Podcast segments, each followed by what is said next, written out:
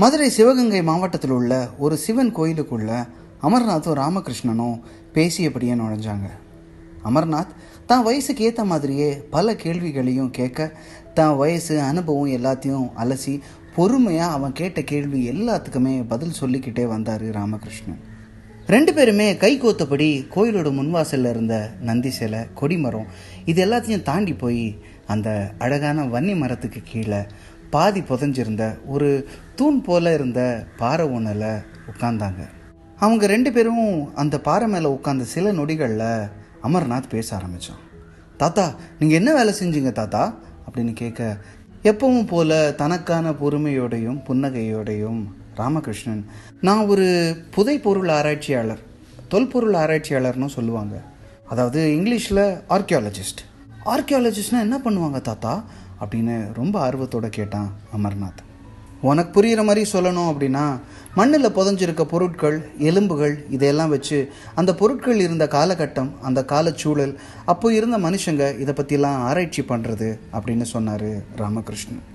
தாத்தா சொன்னதை புரிஞ்சும் புரியாமல் கேட்டுக்கிட்ட அமர்நாத் அப்படின்னா இந்த கல்லை பற்றி சொல்லுங்கள் தாத்தா அப்படின்னு அவங்க உட்காந்துருந்த கல்லை காட்டி சொல்ல தன்னோட கால் முட்டி மேலே ஒரு கையையும் தான் உட்கார்ந்திருந்த கல்லில் இன்னொரு கையையும் ஊனி எந்திரிச்ச ராமகிருஷ்ணன் அப்படியே அந்த கல்லை ஒரு சுற்றி சுற்றி வந்து ஒரு குறிப்பிட்ட இடத்துல தடவி கொடுத்தாரு.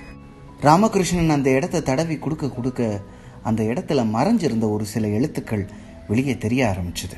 தன்னோட வலது கையால் தன்னோட மூக்கு கண்ணாடியை மூக்கு நுனிக்கு இறக்கி தலையை கொஞ்சம் மேலே தூக்கி அந்த வார்த்தைகளை படிக்க தொடங்கினாரு ராமகிருஷ்ணன். அந்த வார்த்தைகள் என்னன்னா கடன் கழித்த காட்டில் ஈசன் விழி கேட்க காணி கடந்த காகத்தின் தாழ்பணிந்து அரசனை ஆண்டியாக்க பிழைப்பான் பாண்டியனின் பருத்த பேரன். இந்த வார்த்தைகளை ராமகிருஷ்ணன் படித்து முடிக்கிறதுக்கும் கோயில் மணி அடிக்கிறதுக்கும் சரியாக இருந்துச்சு. இந்த பாடலை படித்து முடிச்சுட்டு அமைதியாக அந்த கல்லிலேயே திரும்ப வந்து உட்கார்ந்தாரு ராமகிருஷ்ணன்.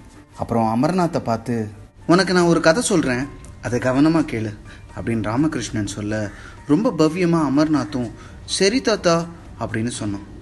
உடனே ராமகிருஷ்ணன் அந்த கதையை சொல்ல ஆரம்பித்தார் இன்றிலிருந்து இரண்டாயிரத்தி அறுநூறு வருடங்களுக்கு முன் ஒரு நாள் பாண்டிய மன்னனின் ரகசிய வாசல் வழியாக ஒற்றன் ஒருவன் மின்னலை பின்னுக்கு தள்ளும் வேகத்தில் வந்திறங்கி எதிரி மன்னன் ஒருவன் படையெடுத்து வருவதாகவும் இன்னும் இரண்டு திங்களில் வைகை கரையை எதிரிகள் வந்தடைவர் என்றும் கூறி விடைபெற்றான்.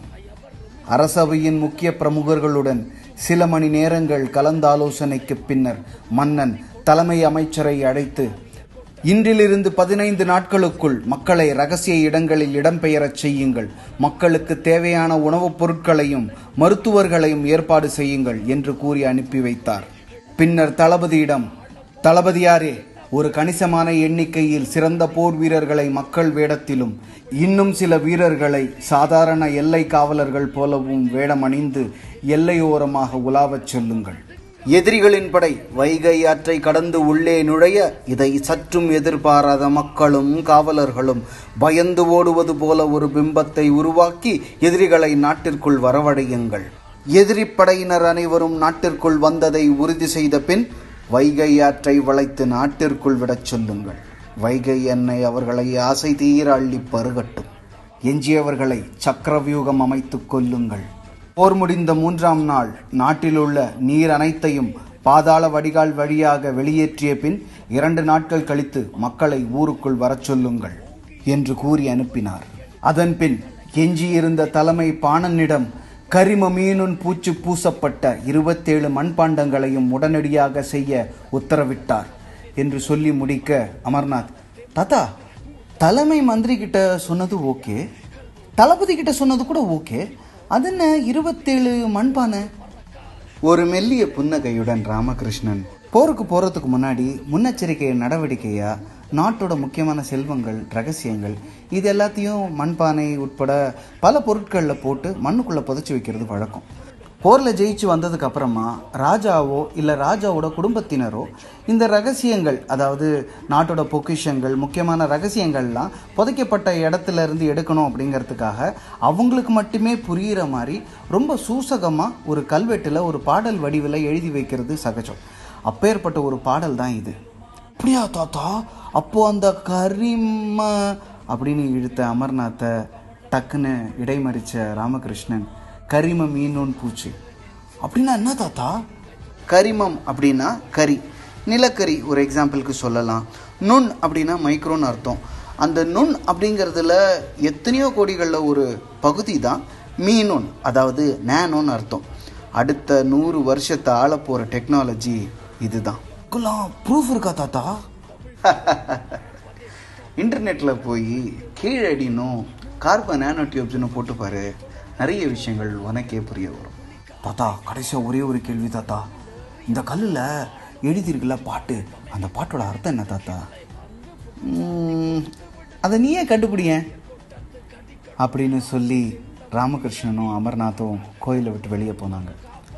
ராமகிருஷ்ணன் அந்த பாட்டோட அர்த்தத்தை நீயே கண்டுபிடியேன் பார்ப்போம் அப்படின்னு சொன்னது அமர்நாத்தை பார்த்து மட்டும் இல்லைங்க உங்களை பார்த்துதான் வணக்கம் மக்களே நான் தான் உங்கள் விஜய் பேசுகிறேன் கீழடி எக்ஸ்கவேஷனில் கார்பன் நானோ டியூப் லேயர்ஸோட உள்ள மண்பானை துண்டுகள் நிறைய கிடச்சிருக்கு.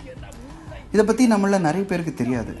நானோ டெக்னாலஜியில் உலகமே இப்போ தான் ஆனா அவனா கற்றுக்க முயற்சி பண்ணுற சமயத்தில் ரெண்டாயிரத்தி அறநூறு வருஷத்துக்கு முன்னாடியே இந்த டெக்னாலஜியை பயன்படுத்தியிருக்காங்க நம்ம முன்னோர்கள் தமிழர்கள் அப்படின்னு நினச்சா. அதை நினச்சி பெருமைப்படாமல் இருக்க முடியல. அது மட்டும் இல்லாமல் இந்த அகழ்வாராய்ச்சியை சப்போர்ட் பண்ண வேண்டியது நம்ம கடமைன்னு தோணுச்சு. என்னோட கடமையை எனக்கு தெரிஞ்ச மாதிரி நான் செஞ்சிட்டேன்.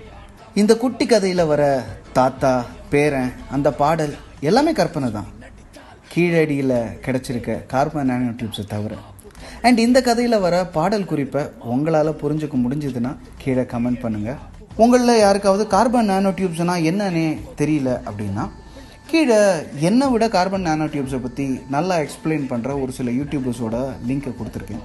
பாருங்கள் பார்த்து உங்களால் முடிஞ்ச விஷயத்த நீங்கள் உங்கள் ஸ்டைலில் பண்ணுங்கள் அண்ட் என்னோட இந்த முயற்சி உங்களுக்கு பிடிச்சிருந்துச்சு அப்படின்னா டிஜிட்டல் கோட்டா யூடியூப் சேனலுக்கு சப்ஸ்கிரைப் பண்ணுங்கள் லைக் பண்ணுங்கள் ஷேர் பண்ணுங்கள் சப்போர்ட் பண்ணுங்கள் Thank you. Everyone have a very great day. Henry.